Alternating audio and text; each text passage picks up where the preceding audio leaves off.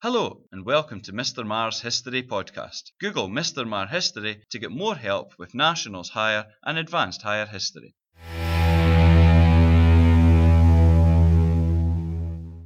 Now we will discuss the reasons that in the late 1960s and early 1970s that the Soviet Union and America went through a period known as détente. Détente in French means relax, and this is because for this period America and the Soviet Union improved their relationship to the point that many people hoped it could be the end of the Cold War. We are going to discuss the reasons why these changes took place. We will look at four key factors. One, the Vietnam War. Secondly, financial problems in the USA and Soviet Union. Thirdly, a fear of war. And fourth, the influence of China. The Vietnam War was a key reason for détente to happen. It had been a huge shock for the USA.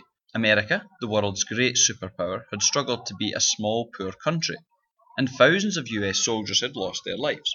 In addition to this, there had also been huge financial costs associated with the Vietnam War, none of which had pleased Americans, especially when it led to higher taxes. As a result of the Vietnam War, America was much less confident about Cold War victory. It had also grown tired of overseas wars and did not fall into another one. This, of course, is a reason that American government would seek to build better relations with Russia. Another factor, although partly linked to the Vietnam War, is the fear of war. Both sides, America and the Soviet Union, were worried about what could happen in the event of a nuclear war and the complete devastation that this could cause. The Cuban Missile Crisis in the 1960s had shown how close a war could come, and as a result had not only caused fear amongst both sides' leaders, but had caused fear amongst the people.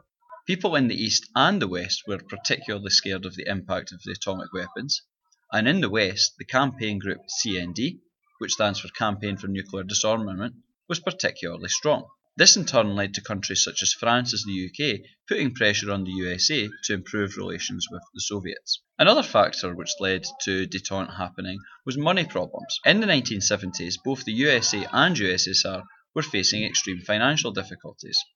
Both were struggling to pay for domestic policies such as education, employment, and training, and as a result could not afford to continue building weapons. America had the added financial problem of the cost of the Vietnam War to consider. In 1973, both sides' financial problems became even worse. The oil price crisis saw the price of oil quadruple, and as a result, this led to resultant price increases for all products in all countries. Something was happening which had to change if America and the Soviet Union were to be able to afford their own policies. Another key factor was the influence of China. China had a major influence on détente, especially after they developed nuclear weapons in 1964. Although officially China was a communist country, it was not a firm supporter of the Soviet Union. As a result of this, America saw opportunities to build better links. In 1972, the US President Richard Nixon visited China, the first president to do so, and this growth of a relationship between China and America worried the Soviet Union. They believed that it would damage their international standing if they did not also improve relations with America, thus encouraging them to seek détente. There is also a significant historical debate about how successful détente actually was in improving relations. SALT I and SALT II, agreements which were designed to limit the number of nuclear weapons, certainly did achieve this. However, they didn't stop both sides continuing to develop new weapons, or indeed new countries getting their own bomb. In addition, the Helsinki Accords did very little of substance. They confirmed Soviet control of Eastern Europe and ultimately the USSR ignored the promises that they had made to improve human rights. Ultimately, détente came to an end in 1979 in a relatively sudden manner. The USA was becoming richer and so had much less needs to save money. At the same time, more people were being elected in the USA who favoured being particularly firm with the Soviet Union and not negotiating. The Soviet Union still needed oil, it was worried when the pro Soviet Afghanistan government looked like it would be overthrown by a Muslim group called the Mujahideen. As a result, in December 1979, the Soviets invaded Afghanistan.